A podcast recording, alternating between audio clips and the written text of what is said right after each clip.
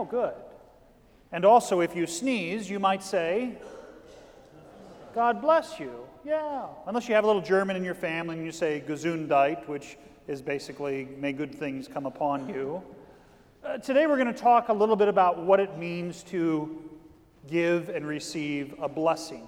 What exactly is a blessing? Do you have any?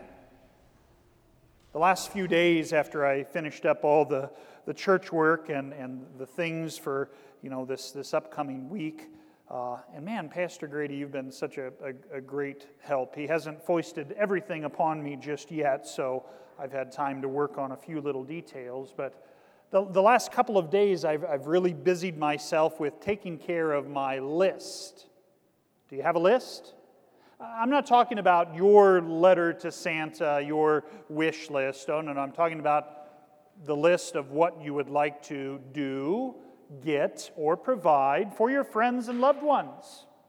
And so, as I've been out and about, as my patience has been tested with crazy drivers, as I've seen the festivity of the season, people walking around dressed in all sorts of festive garb, so many of them, wow, and others, oh my. You wore that outside? Oh, you know what I mean this time of year. There's, there's all these emotions and thoughts swirling around, and, and we sinner saints, well, we, we just kind of run around Whoville a little crazy like, don't we? We run around all crazy like, working on that list. And in the midst of all that, I just, at one point, I had to just sit in the parking lot somewhere and just take a deep breath.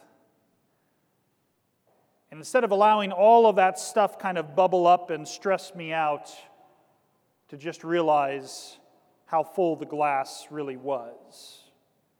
In other words, how blessed I am.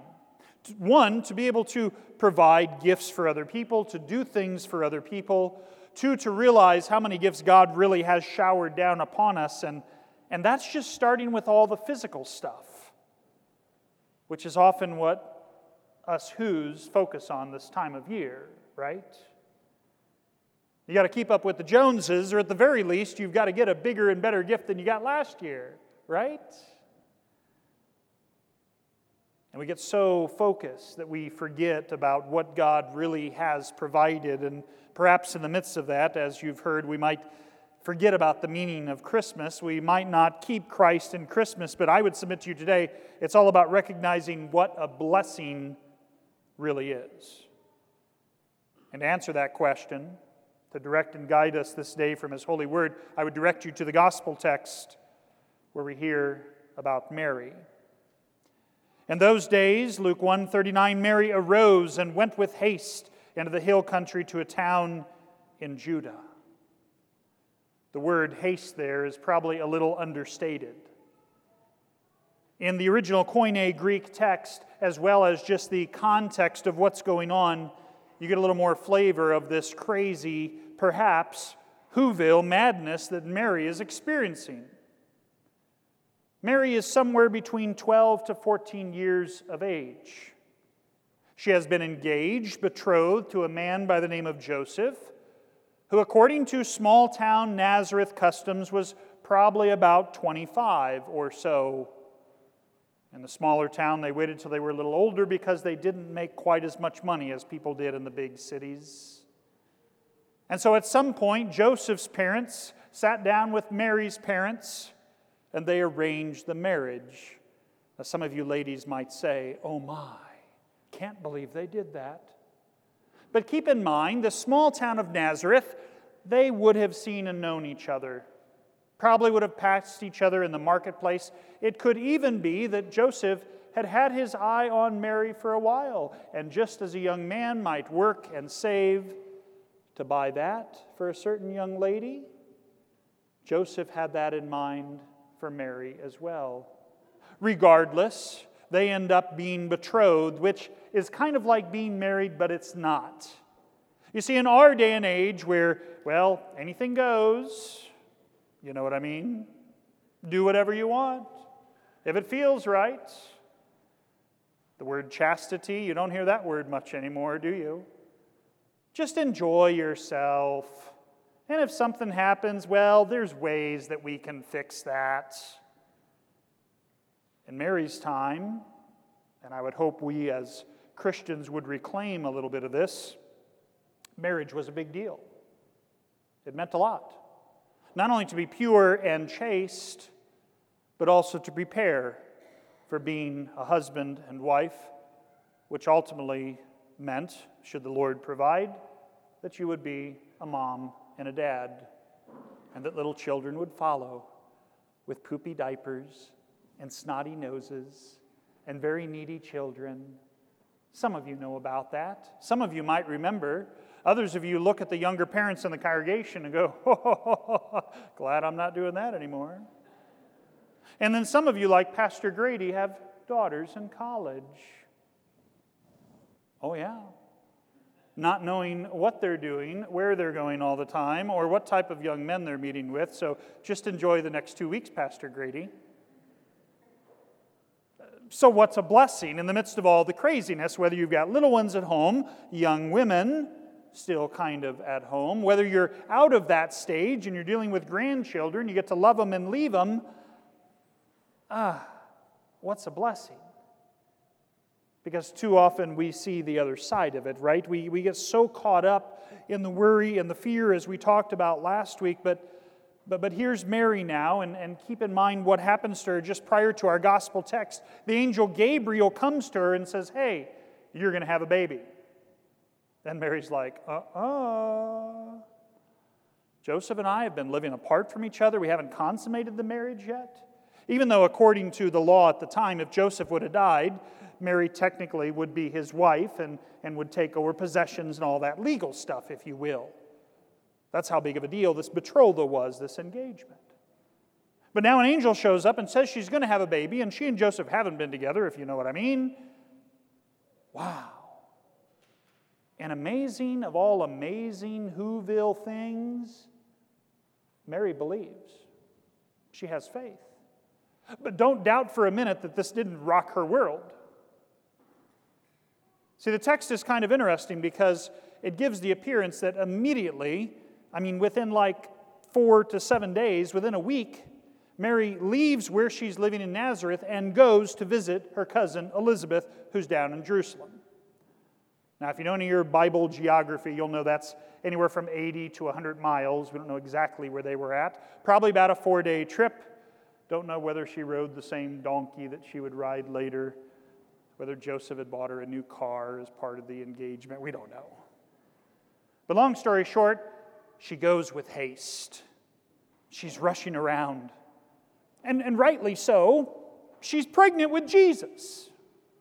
That's a big deal. And she's got to go talk to somebody. Do you know what that's like? You ever had something big happen in your life and it could be kind of good or bad, and you, you've got to go talk to somebody. I mean, you might text first nowadays, but, but your inclination is you need somebody there to support you because this is a, this is a life changing moment. It's a big deal. And so Mary goes to see Elizabeth. Now, the angel Gabriel also told Mary some other interesting news that her cousin Elizabeth was also pregnant with the last and greatest prophet. So now you've got two ladies, one carrying the Messiah, the promised one who was to come, King of kings, Lord of lords, the others carrying the last and greatest prophet who was to prepare the way for this one. Woo! And so off Mary goes. And this is where it gets really interesting, and this is, is where we really find our focus and definition for what a blessing is all about. She enters the house of Zechariah. That's uh, Elizabeth's husband. And she greets Elizabeth. We don't know exactly what she says. Oh, Elizabeth, what a long journey it was. My you know what is killing me. Oh. Hey Elizabeth, how you doing? Can't wait to see you. Give me a hug. We don't know exactly what she said. But she greeted her as you would greet your own friends or family when you see them. And some of you might be doing a lot of that this next week, right? I mean, we're going to go home to Kansas City for a few days and we're going to see all the relatives we like and the, well, we're going to see all of them, you know what I mean? And, and we're going to greet all of them, right? And a Christian should love all of them, by the way, all of them. And so she greets Elizabeth. And when Elizabeth hears the greeting of Mary, this is the other thing that's just immediate. Just immediate. Just like Mary immediately going down to Jerusalem, when Elizabeth hears the greeting of Mary, Elizabeth's baby leaps for joy. This isn't ladies, as you might remember when you were pregnant, or young ladies if you're pregnant now. This isn't, you know, having like gas or the baby kicking. This is a woo! The baby responds to the sound of the voice. And not only that, Elizabeth is now filled with the Holy Spirit, verse 41, and she exclaims, she confesses with a loud cry, Blessed are you among women, and blessed is the fruit of your womb. They didn't have cell phones back then. They didn't have Snapchat. They didn't have Facebook Messenger. They didn't have any of that stuff that some of us use today. Elizabeth wouldn't have known any of this. The Holy Spirit revealed it to her which is exactly why you and I, this time of year, need the Holy Spirit to remind us about all of our rushing around, all of our Whoville madness, which is why we need a blessing today as well. And the Holy Spirit comes. Blessed are you among women, Elizabeth says. Blessed is the fruit of your womb. And then she shows a great humility that I think each of us can learn a great lesson from. Why is this granted to me that the mother of my Lord should come to me? Why have I been given all these blessings? Why do I have all of these great things? I don't deserve them. Sometimes, as sinners, we get so focused on, oh, I've earned it, and I've deserved it, and I've done so well, and I'm just going to wallow around in all of my greatness and majesty. But a Christian a true Christian recognizes their place before the Most High God, recognizes that what they deserve is, well, sin, death, and hell. For the wages of sin is death. But here comes the blessing, because the gift of God is eternal life. For behold, when the sound of your greeting came to my ears, the baby in my womb leaped for joy. John the Baptist's first sermon, if you will, was empowered by the Holy Spirit for him responding to the voice of the mother of his Lord, the same Lord that Elizabeth just confesses. And blessed is she, Elizabeth said, who believed that there would be a fulfillment of what was spoken to her from the Lord. You see, a blessing is all about faith. It's all about faith and trust that God gives you what you need, not necessarily what you deserve. That God, out of His grace and mercy, gives you forgiveness of sins, life, and salvation, gives you all that you need to support your body and life. Faith grabs hold of God's promises and says, Yes, I need that. I believe that. You know, the word peace this time of year gets, gets thrown around quite a bit. And that's a word perhaps we need to reclaim from Scripture as well. I've had Muslim friends over the years, and they're all about peace be with you and upon you and all of this stuff, but we don't have the same definition of the word. For us as a Christian, peace for us means God, Jesus, the Lord, is with you. He died for you. He rose for you. He shed his blood for you. When we say, Peace be with you, and sometimes you might call me on the phone or you might see me and I might say, Peace be with you. And you're like, Oh, I can't remember what to say. That crazy new pastor, peace be with you, oh, and also with you, and with thy spirit. You know what? If you don't know what to say, just say amen. But if you hear me say that, or as we use that word in the service, it's all about Jesus. It's all about an acknowledgement that in your baptism the Lord is with you. It's all about how Jesus comes to be with you in simple bread and wine. for you to taste and see that the Lord is good. It's all about you receiving forgiveness, not because you've earned it, but because Jesus cover over all of your sins, your worries, your fear, your crazy who madness with his blood. The Old Testament prophet tells us this as well. You, O Bethlehem, Ephrathah. And we're going to sing about Bethlehem right here, probably tomorrow. O little town of Bethlehem, little humble shepherd town where Jesus now was born. You are too little to be among the clans of Judah, but from you shall come forth for me one who is to be ruler in Israel, whose origin is from of old, from ancient days. And yes, the Ancient of Days, the King of Kings, Lord of Lords. Micah says there at the end of the Old Testament reading, He shall be their peace. Your peace and mine this Christmas season is not going to come from the time spent with family or, or favorite recipes or getting someone that gift that they really want or a better gift than last year, receiving the gift that we really wanted. No. Those are all good things, don't get me wrong. True peace for us is found in Christ, who has come. As the author of Hebrews says, we have been sanctified through the offering of the body of Jesus Christ once for all. The body of Jesus, who took up residence in the womb of this young little woman named Mary.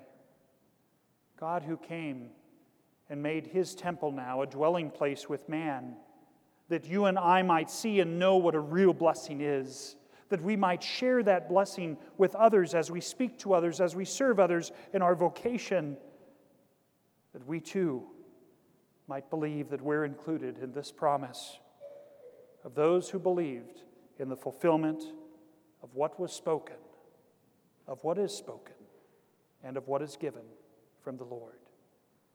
God grant us such peace and joy in the midst of this season.